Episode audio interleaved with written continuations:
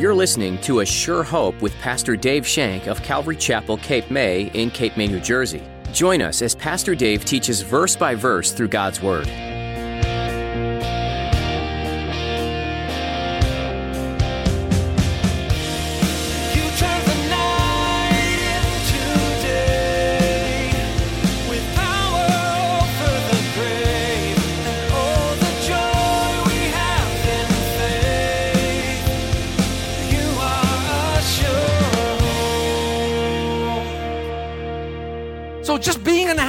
Shows that the Lord is breaking down strongholds. The Lord is breaking down walls. And that's what the Lord does in your life. He breaks down strongholds. He breaks down walls. Walls of discrimination, walls of prejudice, walls of addiction, walls of, of problems in relationships.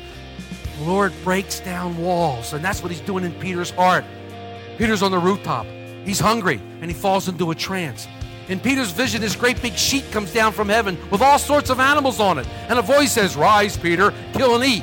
We face a lot of challenges in our lives. It could be at work or in a relationship that isn't working out. These barriers frequently hinder our mental peace. But do you know who has the power to set you free? Today, Pastor Dave describes how God breaks down every barrier that is holding you back. All you have to do is trust Him. Now, here's Pastor Dave in the book of Acts, chapter 10, as he continues his message A Tale of Two Visions.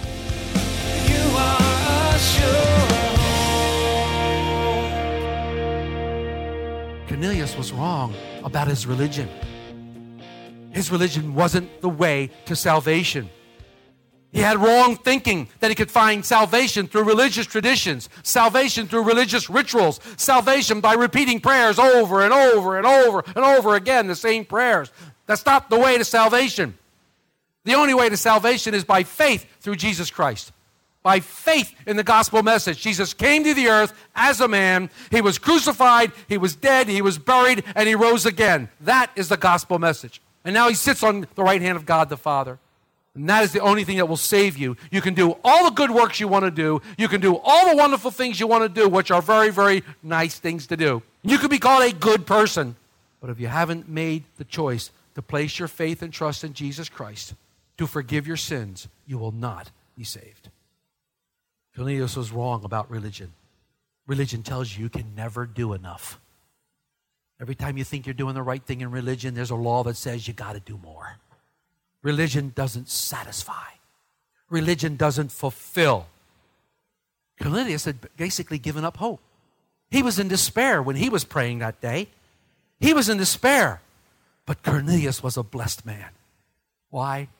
Because the Lord heard his cry. The Lord heard his cry for salvation, and now the Lord was getting ready to show Cornelius which way he should go. Enter the two visions. The two visions now start to come into play. The first vision is given to Cornelius. An angel comes while he's praying. He's in his home praying. The angel says, Send for a man, Peter, he's in Joppa. Send for him, and he will tell you what to do. When we read further on in chapter 11, the angel actually told uh, Cornelius that Peter was going to show the household and give them words by which they can get salvation. Peter was going to give them the gospel message. This is just what Cornelius wanted, just what Cornelius needed. I think a very, very important note to make here is that Cornelius obeyed the command of the Lord. For immediately he sent people to Joppa. He didn't hesitate. He immediately sent people to Joppa. If the Lord is giving you a command today, you need to immediately obey the command the Lord is giving you. If He's giving you the offer of salvation today, then you need to immediately obey the offer of salvation and accept Jesus Christ. That's His offer today. That's the command He's given you. What must we do to be saved? What must we do to know the kingdom of God? The, the, the, they all yelled at Jesus. Jesus looked at them and said, One thing simple believe upon him whom he sent. Believe in the relationship with Jesus Christ. Cornelius is used to giving commands himself because he's centurion. He probably had a hundred guys under him. He's used to throwing commands out, but he commanded these guys to go. He obeyed the command of the Lord. That leads us to vision number two the Apostle Peter. He's on a rooftop praying too. He's staying at the house of Simon the tanner, and the Lord was beginning this mighty work in Peter's heart. A work that was going to change the world, a work that was going to change everything as we might know it as far as religion is concerned. The Lord was already demolishing strongholds in Peter's life. He was already ready knocking down walls. The fact that Peter stayed in the house of a tanner was monumental, anyhow, because what does a tanner do? A tanner kills and skins animals. Jewish people were not allowed to be around blood. So just being in the house alone shows that the Lord is breaking down strongholds. The Lord is breaking down walls. And that's what the Lord does in your life. He breaks down strongholds. He breaks down walls walls of discrimination, walls of prejudice, walls of addiction, walls of, of problems in relationships. The Lord breaks down walls. And that's what He's doing in Peter's heart. Peter's on the rooftop. He's hungry and he falls into a trance. In Peter's vision, this great big sheet comes down from heaven with all sorts of animals on it. And a voice says, Rise, Peter, kill and eat. You know, Peter is sure that the Lord's talking about dietary laws. Because he sees all these animals. He says, I've never eaten anything unclean, Lord. Not so. I can't do that. He probably thought it was some sort of a test. Not going to get me this time, Lord. I'm going to pass this test. Not so, Lord. Uh, wrong answer.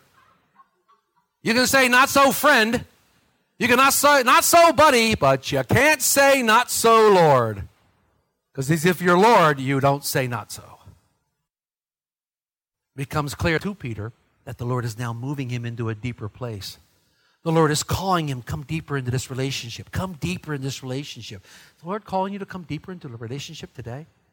That's part of our vision. To get the get come deeper into the Lord. Come deeper in the Lord. Don't be satisfied where you are in the Lord. Come deeper. Come deeper. Experience all that He has through His Holy Spirit. Come deeper. Come deeper into the Lord and experience Him. Allow Him to show you wonders and marvels which He wants to do. Come deeper into the relationship of the Lord. Never get enough of the Lord. Send for Peter. He'll tell you what to do. That's what the angel said. Not so, Lord kill and eat. He says it three times. You know, the Lord wants to make a point. He'll say it as many times until you get it. He'll continue to bring it up until it gets to your head and gets to your heart. He will continue to make that point. He continues to make that point.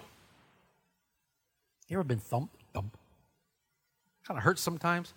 That's what the Lord does to me when He's trying to make a point. Think, okay, I get it. No, he think, think about it. This is what I want you to do. The Lord's preparing Peter's heart for a new work. The Lord is preparing Peter's heart. The Lord is breaking down these walls of prejudice, these walls of hatred, these walls of discrimination. These things have existed for centuries, and the Lord is tearing them apart. The voice explains to Peter what God has cleansed, you must not call common. In those days, to call something common was to call it dirty, was to call it unclean. He's saying, I've cleansed these animals. I've cleansed these people. Do not call what I have cleansed common or unclean. He says it three times. Peter ponders over the situation, he ponders over the vision. He doesn't act right away like Cornelius did. He's pondering over the vision. He, he's meditating on it. Remember, we talked about meditating? He's sitting there thinking about this vision, praying to the Lord that the Lord would make it clear to him. The Spirit speaks to him. The Spirit confirms the vision because there's a knock on the door. Peter's up on the roof. Behold, there's some guys for you. Go with them. Don't fear. The Spirit calms Peter's nerves immediately. You know, we've said this before. When you're following the Holy Spirit, there is no fear in your life. When you're in, in, in God's will, there is no fear. I mean, if you have a fear of man, you should say, What can man do to me? Man has no power over me. Man can't even kill me unless God allows him to. Man has no power, but when you're following the Lord, if you're following hard after the Lord, like we were singing, if you're following hard after the Lord, there is no fear because the Holy Spirit will give you that calmness. Perfect love cast out all fear. Perfect love cast out all fear. What I see here is the providential hand of God. The providential hand of God is working in the lives of these two men. God is preparing two hearts one to deliver the message, and another one to receive the message. The providential hand of God. We see it all the time. The Lord is preparing the heart of the Apostle Peter to take the message of salvation to a foreign nation, the Gentiles. The Lord is tearing down strongholds in Peter's life, demolishing walls, guiding him into a deeper meaning of salvation. He's showing Peter the meaning of the word when Jesus said, For God so loved the world that he gave his only begotten Son. Because before then, Peter thought salvation was only for the Jews. That salvation had come only for the Jews. And, and the Lord was telling Peter, No, no, no, Peter, you've mistaken here. For God so loved the world, the world, not just the Jews. It's interesting that the phrase used in verse 10 for doubting nothing literally means making no distinction in the Greek. He's telling Peter, don't make any distinctions between anybody. I am no respecter of persons. Whether you're rich, whether you're poor, I don't care what your social status is. I am no respecter of persons, and you shouldn't be either. That's the one thing we pray that the Lord would take away from us is that prejudicial feelings that we have towards people of lesser degree whom we deem lesser. The Lord says, I'm no respecter. For God so gave his son the world. The world. Just the fact that Peter invited these men into the home also shows that walls were being brought down because, like I said, no respectable Jewish man would have anything to do with these common Gentile dogs. But Peter invites them to stay with them. Come on in. I'm going to lodge with you guys. We're going to sit here today. Peter now knows that the Lord's not a respecter of person. He starts to see it, and we shouldn't be either. Don't allow those old prejudices to seep into your lives. Don't allow those things to keep you from sharing the gospel. Don't you be the one that determines who gets saved and who doesn't. That's the Lord's job. It's not our job to determine, well, they're not going to accept it. I'm not going to talk to them. Who are we? Who are we to put ourselves in the place of God that we might look down upon somebody and say, I'm not going to give them the gospel message? Just like Cornelius, Peter is obedient to the Lord. I love the obedience in these verses. I love the way these men are obedient. And he departs immediately and toward, goes towards Caesarea. We found in Acts 10 23. See, the Lord has given these two men visions of something he wanted to accomplish. And each has a different vision. And as different as the visions were, the Lord's now going to connect the visions and make them one vision. Two visions with one purpose salvation. I love this about the Lord, the way he works. He's working here in that same way. He's given a vision. And he starts to show various people the vision. And it may be a little different for you, it may be a little bit different for me, but when we come together, we start sharing the vision. And guess what? The visions become one, one in him. And then as we follow him, he starts to open up step by step. Every walk we take, he opens up avenues where the vision now will come to, to fruition. He doesn't show us the entire thing, he doesn't show us what we're doing or where we should go immediately. He shows us step by step, each way we take. And he demonstrates himself through his Holy Spirit to each of us. And as we are obedient to the Holy Spirit, the picture becomes more and more clear. And we know what God wants to do. That's what's happening here in Acts 10. Two men, two visions. Totally different. The Lord's going to make them one. Common denominator? Obedience. I think the common denominator in this whole thing is obedience. Each person was obedient to what the Lord had showed them to do. Cornelius was obedient to the angel and sent men to Joppa. Peter was obedient to the Holy Spirit, and he went with the men to Caesarea. Obedience is huge. Being obedient to what God has called you to do. If you are not saved, if you have not made a commitment to Jesus Christ and declared him Lord and Savior, if you have not asked forgiveness of sins, that is what the Lord is asking you to do today. Be obedient to what the Lord has called you to do. If we look at verse 24, it says, In the following day they entered Caesarea. Now Cornelius was waiting for them and had called together his relatives and close friends. I like this because this really demonstrates the faith that Cornelius had. This demonstrates Cornelius had a faith. He wants everybody to hear the word of God. He calls everybody in here. He calls everybody. Didn't we talk about that last week? Didn't we say that the expanded vision now was to call everybody, just like Joel in Joel 2 14 through 17? Joel said, Blow the trumpet, call the elders, call the babies, call the newborns, call everybody, get them in here to hear the word of God. I love this about Cornelius. It reminds me of Andrew. Every time you see Andrew in the gospel, what's he doing? He's bringing somebody to Jesus. Andrew is always bringing somebody to Jesus. When's the last time you asked somebody to come to church? When's the last, last time you asked somebody to share the gospel with, one, one to share your gospel with? God has given us such, such a chore. He's given us such a wonderful, wonderful message. And we keep it to ourselves. We see this demonstrated in Cornelius. He calls his family, he calls his friends, he calls his relatives. He wants his family to hear what Peter has to say. Why? Because he knows the power of salvation. If you've experienced salvation, you know the power. You know what God has done in your life. Don't you want everybody to experience that? You should want everybody in the entire world that you meet to experience what you have. It should be on our lips every single time. Jesus is the only way to salvation, the only way to salvation. There is no other way that you can get to salvation except by Jesus Christ. Cornelius' love for his family and his friends is seen here. He knew what salvation was, and he wanted everybody to experience it. Verses 25 and 26, it says, As Peter was coming in, Cornelius met him and fell down at his feet and worshiped him. But Peter lifted him up and said, Stand up, I myself am also a man. There probably was a time in Peter's life, but he probably would have accepted this worship because there was a time, I think, in Peter's life where he thought he was pretty cool. He'd be Peter. He was, he was cool. Until the Lord said, Get behind thee, Satan. And I don't think how cool he thought he was then.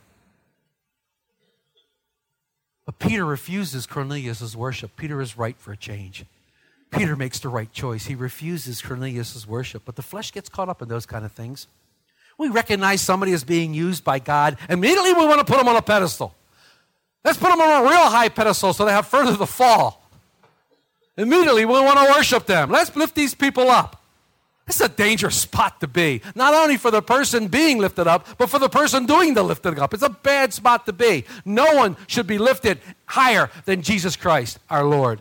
He is the only one that we exalt. He is the only one that we worship. And He is the only one that is worthy of our praise and our worship continually. No one deserves that. No one deserves that. But we, as men and women, we exalt others into high positions. In Acts 14, when we get there, Barnabas and Paul had this problem. Barnabas and Paul had this problem when they went to Lystra.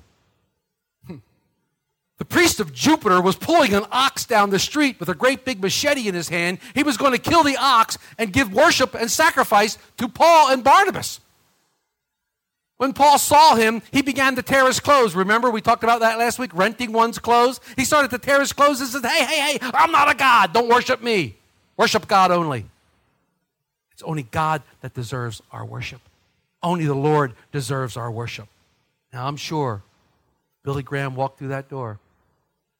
Pastor Chuck Smith walked that door.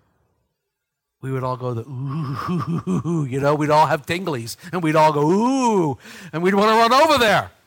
But they would be the first to tell you they're men.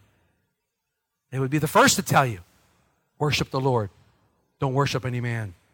Don't worship. Even though they've been used mightily to save thousands upon thousands. But they've been used by God. I love this one commentator, and I forget his name. Sorry if you're listening on the, on the radio commentator. But on this commentator said, Peter refused both to be treated by Cornelius as if he were a god and to treat Cornelius as if he were a dog. You hear that? Peter refused both to be treated by Cornelius as if he, Peter, was a god, and he refused to treat Cornelius as if Cornelius was a dog. I like that. The Lord had done a mighty work in Peter's heart. The Lord had really done a mighty work in Peter's heart. As we move on to verse 27, it says, And as he talked with him, he went in and found many who had come together. Now, you can you imagine this? Let me set this situation up for you. You're invited to a party. You're invited to the party. Somebody calls to you and says, Come to a party.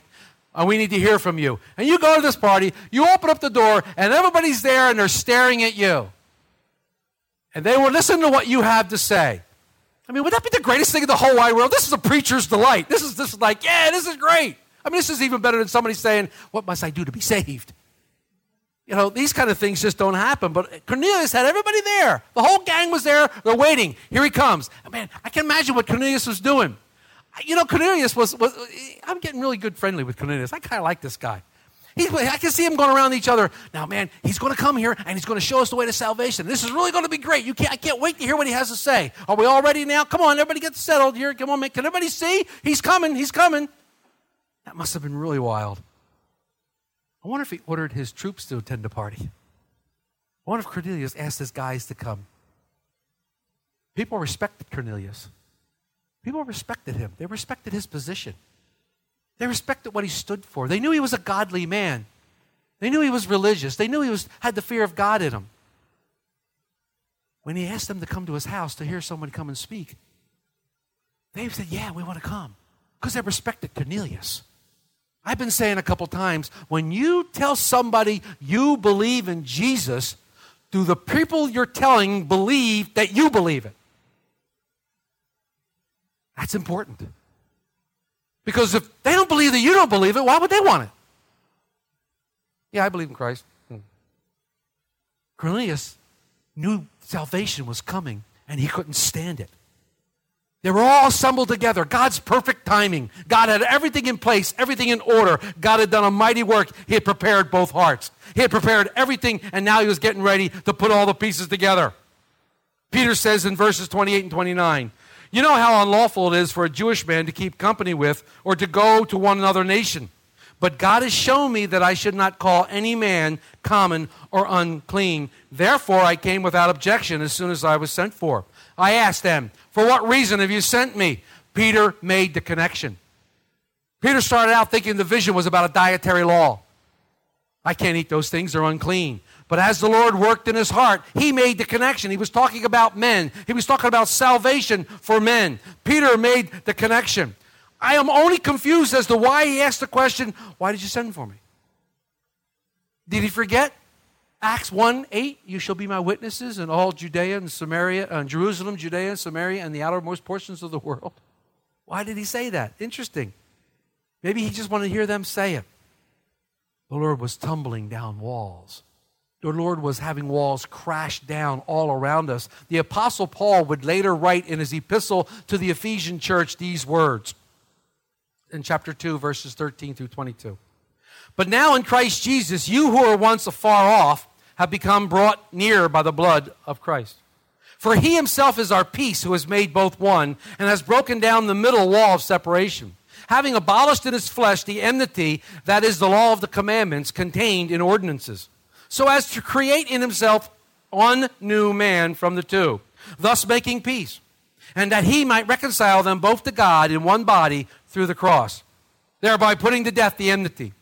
And he came and preached peace to you who were far off and to those who were near. For through him we both have access by one Spirit to the Father. Now, therefore, you are no longer strangers and foreigners, but fellow citizens with the saints and members of the household of God, having been built on the foundation of the apostles and prophets, Jesus Christ himself being the chief cornerstone, in whom the whole building, being fitted together, grows in the holy temple in the Lord, in whom you also are being built together for a dwelling place of God in the Spirit. He's made the two one. Christ has come so that the two might be one Jew and Gentile. Jew and Gentile became one in Jesus Christ. In early Christianity, they used to call themselves the third nation. The third nation. They didn't call themselves Jews, they didn't call themselves Gentiles, referring to the new man. They were the third nation. Gentiles are now in Jesus Christ. They were, they were far off. They weren't even offered salvation, but they were made near by what? The blood of Christ. The blood of Christ accomplished this because of Jesus' sacrificial death. This only happens by the blood of Jesus Christ. Gentiles who are not in Christ are still far off. They're still out there searching for something. They're still out there waiting to hear the gospel message. Coming close to Jesus Christ, this reconciliation only happens by faith. You are a sure hope. You've been listening to A Sure Hope Radio with Pastor Dave. Pastor Dave comes to us from Calvary Chapel, Cape May, in Cape May, New Jersey. In today's message, Pastor Dave is in the book of Acts. In this book, you'll hear about many people who had been eyewitnesses of Jesus' life, death, and resurrection. They were now going to tell others about Jesus, and many were coming to a saving faith. If these disciples were just following some flash in the pan rabbi, they wouldn't have been so eager to risk their lives for the sake of telling about this good news. No, it's because they saw it lived out, and they saw the greatest miracle of all happen Jesus dying and then rising again. What an incredible time to live.